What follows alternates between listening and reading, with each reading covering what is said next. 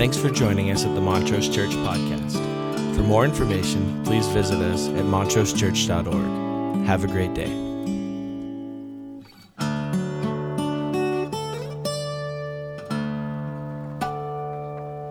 Amen. It's always better when there's applause in that interlude, isn't there?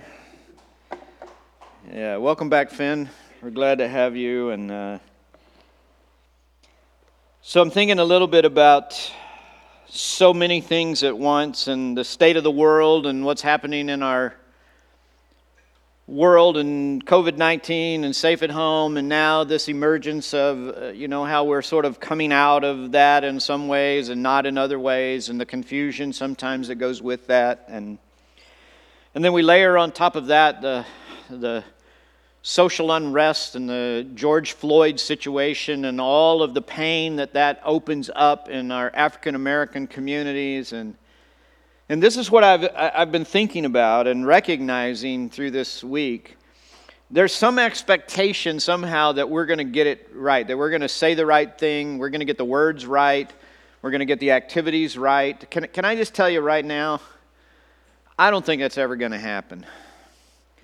I don't think that we as a church, me personally, uh, whoever is posting on social media, I, I don't think we're going to get it exactly right. I think there's always going to be something unsaid, there's always going to be something we didn't say quite right.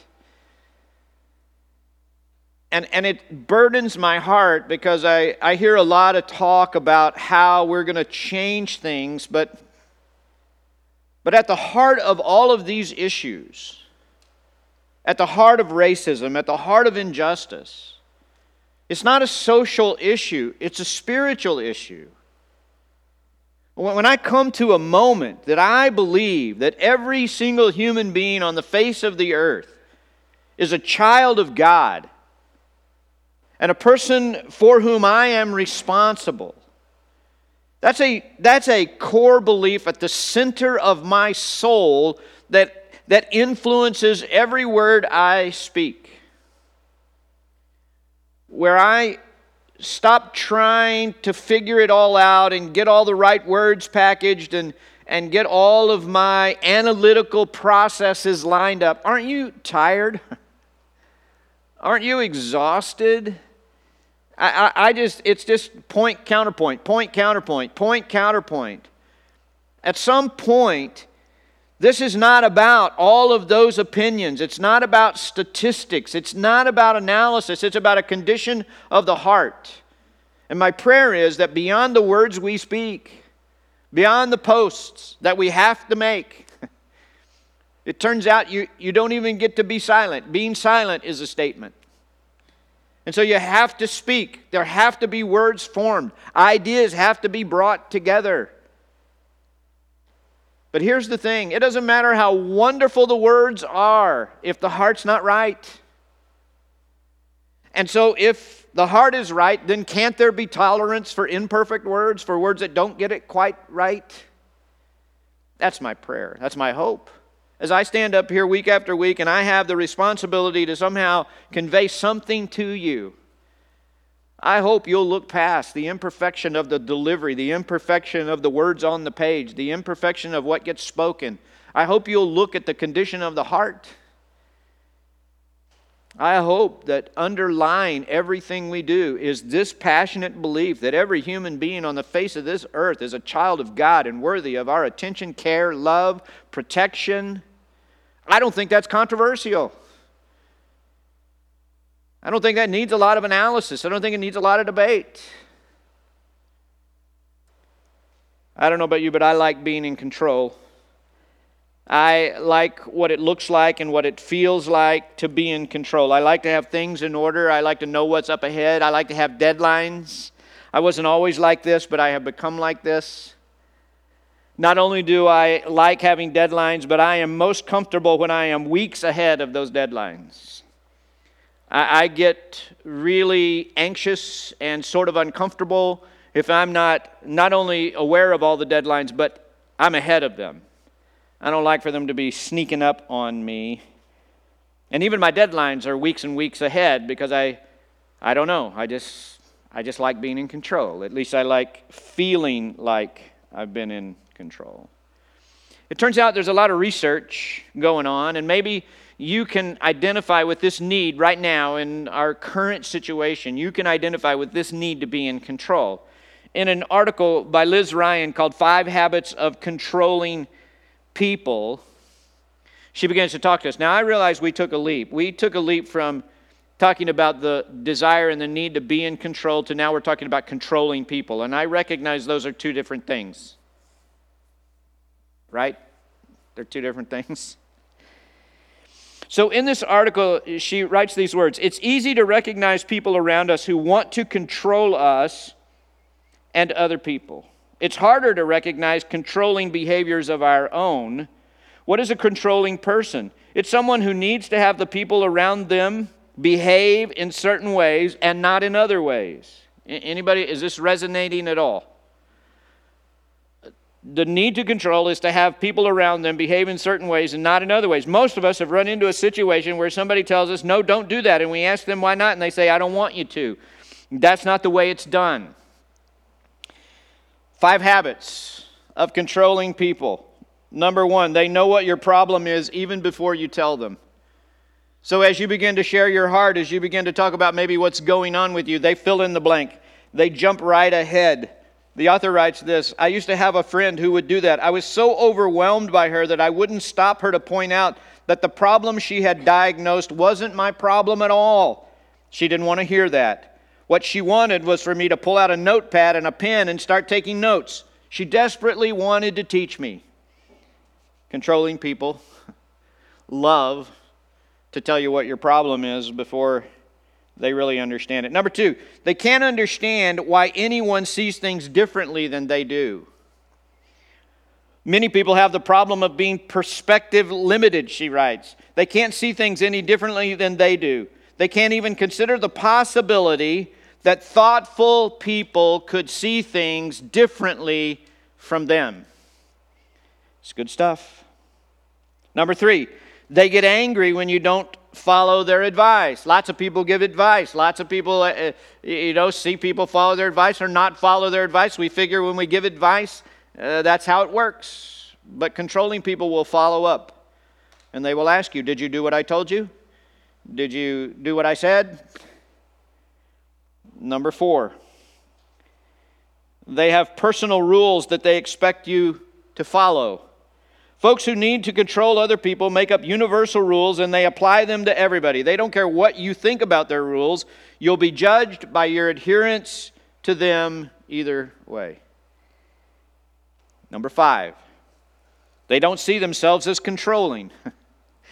You'll run into controlling people. You can't avoid them. You can't avoid being a, but can you avoid being a controlling person yourself? You can try. You can watch out for these signs and you can humble yourself in the process. How'd you do?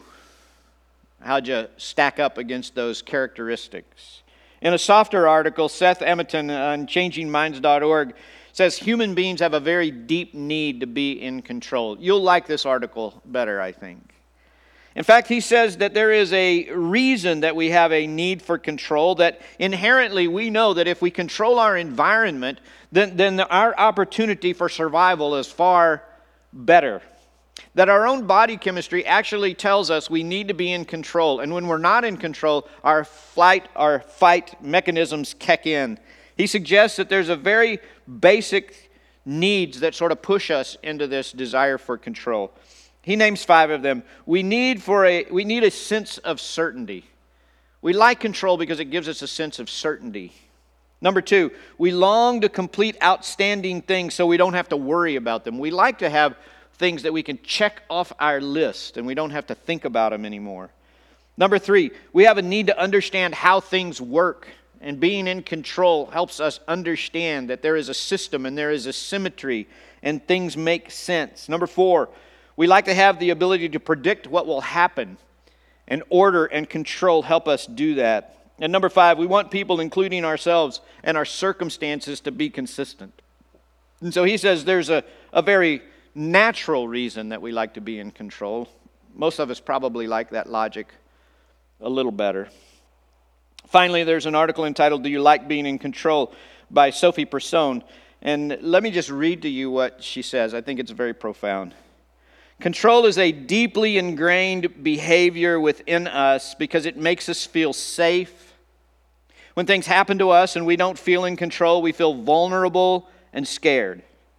One of the best ways to describe it is that we want the power to influence and direct people's actions or the course of events, but especially believe that we are able to attain, uh, but especially believe that we are able to, to obtain the outcome that we want. We like to control people and circumstances because it helps us feel we can get the outcome. But are we really in control, or is it all an illusion? The truth is, we may at times have the perception of control, but that's all it is a perception.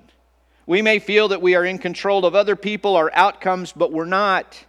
The only thing that we can influence in our own life and happiness is ourselves. Even then, we can't force things to be the way that we believe they should be.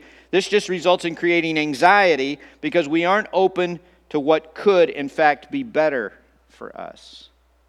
So I just want us to think about what that looks like.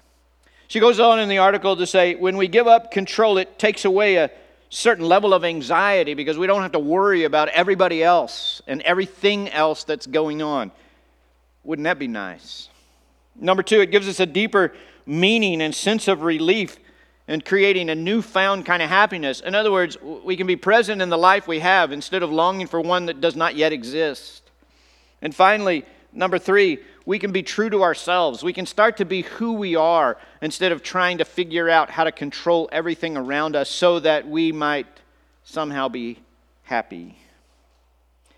I believe this new normal is teaching us in profound ways that we are not in control. The events of these last few weeks are reiterating for us how much we are not in control. And so I want to take you on a little journey this morning, and I want you to think about this. I want you to think about Paul's controlling obsession. For Paul, there is a driving force at the center of his life. And the driving force is the center of his life is that he wants to be okay. He, he wants his life to be okay. He wants things to be right. He wants justice. He wants uh, everybody to worship God in the right way. He, he wants to feel forgiven. He wants to feel loved by God. He wants to feel appropriately connected to God. He, he, he wants to be healthy in his relationships. He, he wants to be exemplary in his life and behavior. And he's obsessive about this reality. In short, if you sort of analyze Paul's personality in his life, he, he wants to be good with God and good with the universe and good with everybody else. He, he has very good motives underlying his obsessive, controlling behavior. He wants life to work.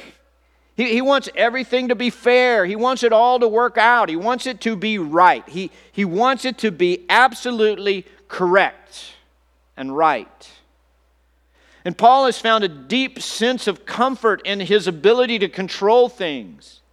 He's found a sort of comforting symmetry to life. He's, he's decided that the way to be okay with God and the universe and himself and everybody else is to control everything, to, to get absolutely everything right. And I wonder this morning how many of us would say, Yeah, I kind of experience those emotions. I mean, I may not be as disciplined as Paul in making it all happen, but I, I want those same things. I want the world to be right. I want to be right. I want my family to be right. I want my relationships to be right. I don't want to feel any shame. I, I, I, don't want to feel less than. I don't want to feel insecure. I want to be right with God and right with myself and right with the universe and right with everybody else. And I'm going to get everything right. I'm going to, that's going to be my goal. That's my vision. That's my hope. I'm going to reorganize and rethink. That's what Paul is talking about in Philippians chapter 3. Let me read it to you. For it is we who are the circumcision, Philippians 3 3. We who serve God by his Spirit, who boast in Christ Jesus, who put no confidence in the flesh, though I myself have reasons for such confidence.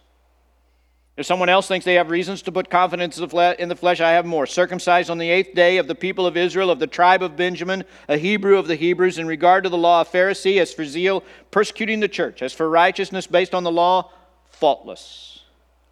But whatever were gains to me, I now consider loss for the sake of Christ. What's more, I consider everything a loss because of the surpassing worth of knowing Christ Jesus my Lord, for whose sake I have lost all things. I consider them garbage that I may gain Christ and be found in him, not having a righteousness of my own that comes from the law, but that which is through faith in Christ, the righteousness that comes from God on the basis of faith. I want to know Christ. Yes, to know the power of his resurrection and participation in his sufferings, becoming like him in his death. And and so somehow attaining to the resurrection from the dead. Now, not that I've already obtained all this or have already arrived at my goal, but I press on to take hold of that for which Christ Jesus took hold of me. Brothers and sisters, I do not consider myself yet to have taken hold of it, but one thing I do, forgetting what is behind and straining toward what is ahead, I press on toward the goal, to the prize for which God has called me heavenward in Christ Jesus. Paul is telling us what he once thought would give him a sense of control and a sense of peace and a sense of rightness. And he's telling us he was really, really, really good at it. Three things seem to be happening to Paul, and maybe these things sound a little familiar to you. Number one, he was committed to get everything right. He really wanted everything to work out. I, I, I, would guess if we did some sort of analysis, there's a deep emotion in us that says, I, I want to get it right. I want life to be right. I, I, want my kids to not do that. I want them to do this. I, I want the politics of the world to be this and not that. I, want the racial, you know, unrest in our culture to be fixed. I want, it, I want it to all be fixed. I want it to be right. I want the economy to be right. I want the world to be right. I want to be right. I want to feel good about myself. I want to be right in here. I want to look in the mirror. I want to get up in the morning. I want to like myself. I want to like the world I live in. I want to feel some peace and some happiness. I want the relationships to work. I want to be good with God and good with myself and good with the universe and good with everybody else. Paul experiences that reality. Number two, he had decided that in order for everything to be right, he would simply be in control of everything. He would simply get everything right. He would follow all of the rules. And he was good at it. It fed his soul. It turned out that he was able to create a life around these processes, around these getting it right all the time, beating his body into submission so that it would do exactly what he needed it to do when he needed it to do it. It turns out there was a certain kind of ordered beauty about it, and he was drawn to it, and he was good at it. And he highlights that. Circumcised on the eighth day. What he's basically saying is that my parents were law abiders too, so they took me when I was eight days old, and, and they, they had me circumcised, and I've been following the law since ever since. That's really what he's highlighting. Of the people of Israel, he says, his family didn't mingle. The language here suggests that he had two parents of full Jewish descent. He's highlighting his heritage, his pedigree. Of the tribe of Benjamin, he's not just an Israelite, he's of the tribe of Benjamin. Benjamin was the only child of Rachel that was born in the promised land. Rachel, the beloved wife of Jacob. The only of the 12 brothers who was born in the promised land. The tribe of Benjamin becomes the elite. They become sort of the core uh, uh, uh, of all of the tribes of Israel. It is out of the tribe of Benjamin that the very first king of Israel is drawn. His name is Saul, for whom Paul was named. If you think about the, the celebration of Purim, the celebration of Purim, this great Jewish holiday, is a celebration uh, of when Esther and Mordecai had the Jews delivered from, uh, from the hand uh, of the leaders and when you find out and read the story, you find out that Mordecai was of the tribe of Benjamin, these celebrations. When the kingdom split north and south, there was only one tribe that remained with Judah in the south. It was the tribe of Benjamin. And when the exile ended and people came home, it was the tribe of Benjamin and Judah that began to rebuild the nation from the ground up. Paul is saying, Listen, I'm not just an Israelite. I'm not just a law abider circumcised on the eighth day. I have two Jewish parents and I'm of the tribe of Benjamin. I'm in the aristocracy of Judaism. I'm a Hebrew of the Hebrews, he says. And what he references here is uh, by the first century, the language of Hebrew has fallen out of existence. It, it, it's a dead language, it's no longer spoken. It's only spoken to a few in a few homes that have held on to the tradition. And he is speaking here of saying, we don't just speak the common language of Greek. In our house, we speak the ancient Hebrew. We are Hebrews of the Hebrews. We, we traffic in that stuff. We are getting it right. I'm a Pharisee of the Pharisees. There weren't very many Pharisees because it was such a rigorous life.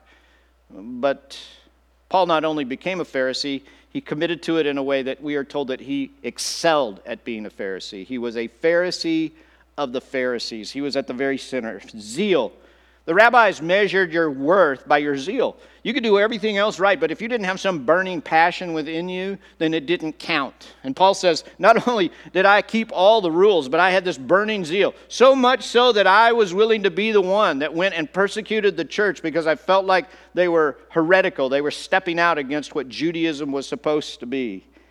And finally, he says, Under the law, and this is just such a startling phrase under the law, I was blameless. You, you can't find a more controlling reality than that. In fact, if I were to say to you, most of us would say, you know, at some level, that's who I want to be. Oh, I don't want to be legalistic or anything, but if I really analyze my emotions, my life, my thoughts, here's the truth. I, I want to set up a whole structure in which I excel, where I get it right. I, I want to wake up in the morning on time, early. I, I want to get out my Bible and I want to have a holy glow that settles on me. I want to go downstairs and I want to eat a healthy breakfast and then I want to go for a five mile run and do some exercises. I want my body to be fit, my mind to be fit, and my spirit to be fit. I'm never going to eat fast food again. I, I'm only going to eat, you know, whole grain, blah, blah, clean, blah, blah, blah, blah, kale, whatever. It's in us.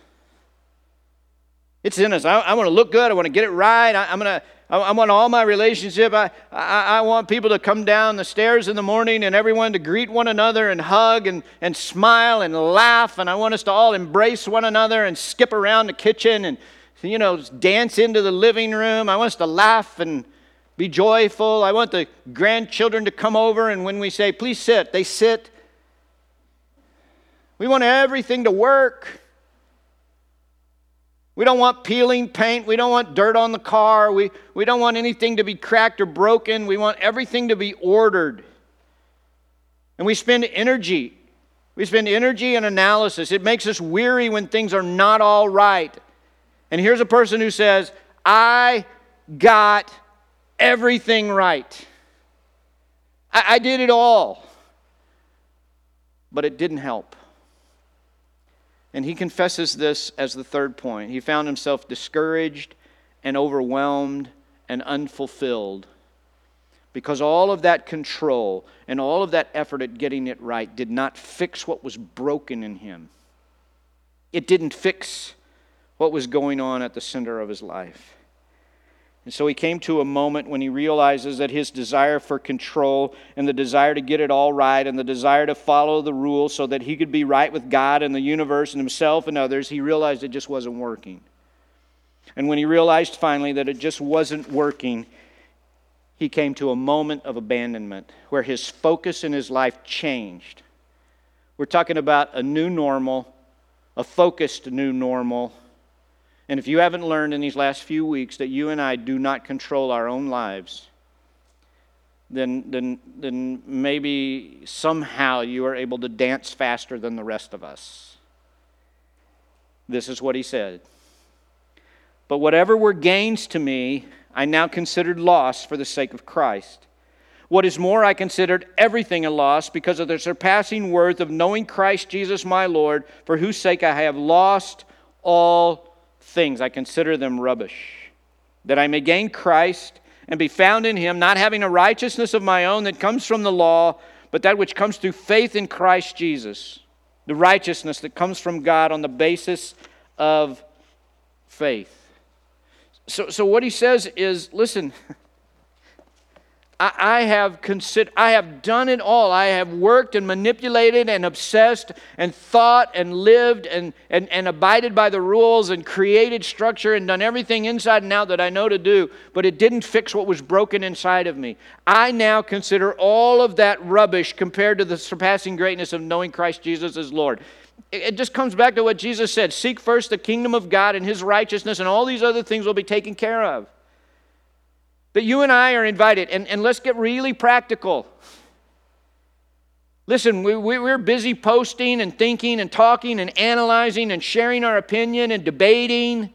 We do it politically, we do it socially, we do it spiritually. And at some point, Paul says, Stop it.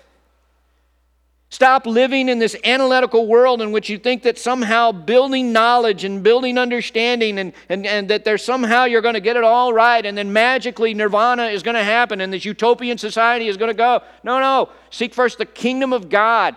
Pray that His kingdom comes and His will is done on earth as it is in heaven. It's not over here in the analysis, it's not over here in the statistics, it's not over here in the arguing. It's over here in surrendering and letting go. And, and, and finally, you know, Barclay, as he translates this passage, he says, Paul comes to a moment where he says, I have abandoned it. I, I just abandoned it. I just stopped it. I just looked at it and said, I'm not doing it anymore. It didn't get me anywhere. And I got it right.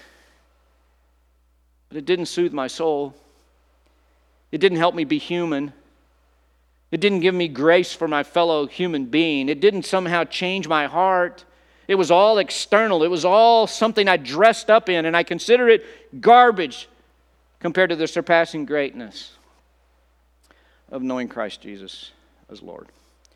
And then he says, Not that I have already obtained of this, or I've already accomplished it, but this one thing I do. Forgetting what is behind, I press on to take hold of the prize, listen to the language, to take hold of the prize for which Christ took hold of me. I, I, I have put the past, the brokenness, the analysis, the attitude, the anger, the distress, the fear, I have put it behind me. And, and what I'm doing, not that I've made it, but I keep turning my back on all of that control and analysis, and I keep reaching for it to take hold of the prize for which Christ Jesus took hold of me. And that is that we may be one as the Father is one, that I may live in this place of oneness with God, where I love God with all my heart and my neighbor as myself so that the kingdom of God might fully come and be present in my home, in my family, in my life, in my inner world, that I might truly be good with God. Not having a righteousness of my own that comes from the law, but a righteousness from Christ who gives it to me as a free gift. This morning, as we come to a close of this service, what my prayer is is that we would somehow gather around this idea. Listen, I, I know that you're analyzing. I, I know that you're, you're trying to get it right. I, I, I feel it. I'm there too. I'm trying to say it right. I'm trying to get it right. I'm trying to write the right words. I'm trying to put out the right videos with the right heart. But what I really believe is that somehow my calling is not to figure it all out. It's not to get it all cadenced correctly or spoken correctly or to attend the right social events or to say it in the right way. The intent is that my heart becomes right with God, receiving a righteousness from Him. And that I don't live in that space anymore, but I, I reach forward. Let me give you just a closing analogy and and then we're going to share our closing communion together. I don't know where this analogy came from. I think I thought it up one time in a counseling appointment, but I think it's important and I think it matters. If you imagine that you and I are on a ship and we are on a journey, and you got your own ship and you are you are just, you know, going somewhere. And it feels like to me that so many of us are spending the greatest amount of our lives in the bottom of the ship killing rats. That that's what we've decided life is about, that the journey will be better if there are no rats in the bottom of the ship. And I think the gospel of Jesus Christ says there are times you got to kill a few rats. But don't spend your life below deck killing rats. Get up on the deck and look at where you're going. Have a vision. Go somewhere. Get excited. Don't look behind, look ahead. We can be something. We can become something. We can go somewhere. We're invited to pray and live the kingdom of God alive on earth. And what are we doing? We're killing rats. We're down below decks in the musty, stinky, mildewy bottoms of life, killing rats. I'm inviting you. I'm inviting you to come with me up on the deck. In these days, as we, as we reach to our African American brothers and sisters and, and sympathize and identify and reach into that community because we care, because we love them, because they're children of God just like us. There's no difference. And we reach and we care and we love and we support and we do everything in our power to be the kingdom of God. Jesus invited us to a meal in order to institute this kingdom on earth. I'm going to invite you to gather your communion elements as I invite the band to come back and we prepare to close this service. I hope today, as you talk as families, as you make your way, I, I hope somehow you can remind one another. It feels like maybe we've maybe we're killing rats right now instead of enjoying the fresh breeze up on the deck. Let's get back up on the deck. When Jesus instituted this moment, it was a part of the Passover meal, and he had taken the third cup of the Passover meal, the cup of redemption. And he held it in front of them, and he said, From now on, as often as you do this, you do it in remembrance of me, the cup of redemption. The cup that suggests that none of it is wasted that God doesn't just gloss over failure and weakness and hurt and brokenness and racism and injustice, and He doesn't just gloss it over. But He enters into it. And He promises that what was intended for evil, He would use for good, that He would teach and grow us in powerful ways, that He would redeem our situations and our circumstances. That just like the cross, that the pain becomes the the gateway, the portal through which we pass into this life of fulfillment and meaning. And it comes in a moment of confession, it comes in a moment in which we own up to our own failures, our own attitudes. And sometimes we, we recognize that there's racism overtly or covertly, but sometimes it's just pride. It's just pride and we just we don't have anything at stake. We count it all garbage compared to the surpassing greatness of knowing Christ. We just stop arguing and fighting. We just say, Lord, I'll humble myself. And I pray and I seek your face. And I turn from my wicked ways, whatever they might be. And I invite you to hear from heaven and to forgive my sin. And please heal our land. And so we prepare our hearts for this table. You don't need to be a member of this church. It's, it's a feast for disciples, for those that have confessed sin and received forgiveness. And if you've never confessed sin and received forgiveness, we're going to pray a prayer of confession together in a moment, and I invite you to do it right in this moment. And then we're going to bless the elements.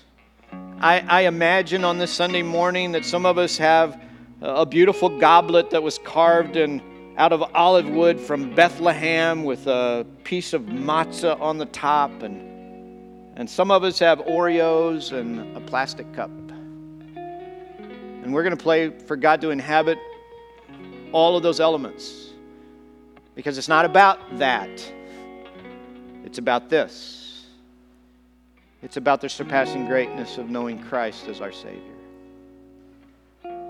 Will you pray with me? God, thank you. Thank you for the clarity of the word, for the power of the word, for the reality of the word. Would you remind us as a congregation, as people who are gathering right now on this live feed, that this is not like any other podcast? This is not like any other thing. We're not here to accumulate wisdom from human beings. We are here to hear from you.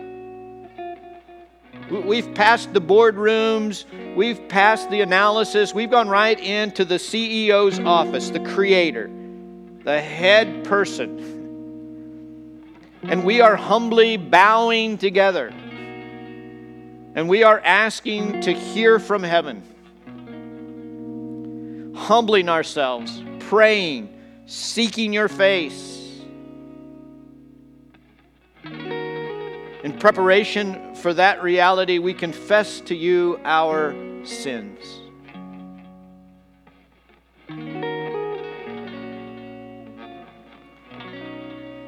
We repent.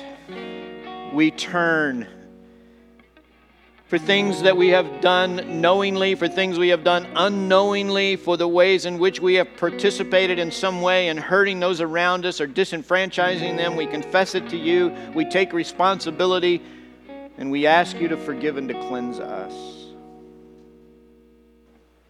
And now we pray that you would also then inhabit us. That you would inhabit these elements, and through them you would apportion grace to each person as there is need. We dedicate these elements to you in all of their forms. In the name of the Father, and of the Son, and of the Holy Spirit. Amen.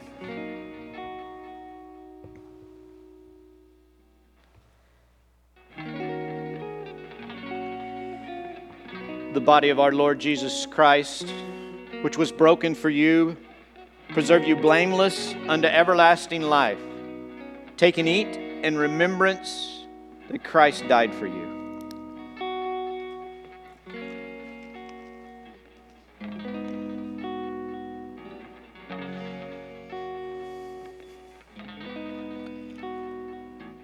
The blood of our Lord Jesus Christ, which was given for you, preserve you blameless unto everlasting life. Take and drink in remembrance that Christ died for you and be thankful.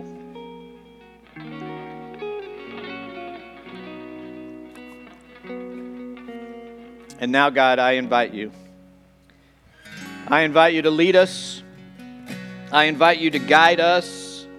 I invite you tonight as we gather for this prayer vigil to be present in us. We are gathering to see your kingdom come your will be done. And so I pray that you would lead this congregation. I pray that you would teach us. I pray that you would draw us together as we all together seek first the kingdom of God and your righteousness. May it be so. May it be so. May it be so. We pray it in Jesus' name. Amen. God bless you. God bless you. Thanks for joining us at the Montrose Church Podcast. For more information, please visit us at www.montrosechurch.org. Have a great day.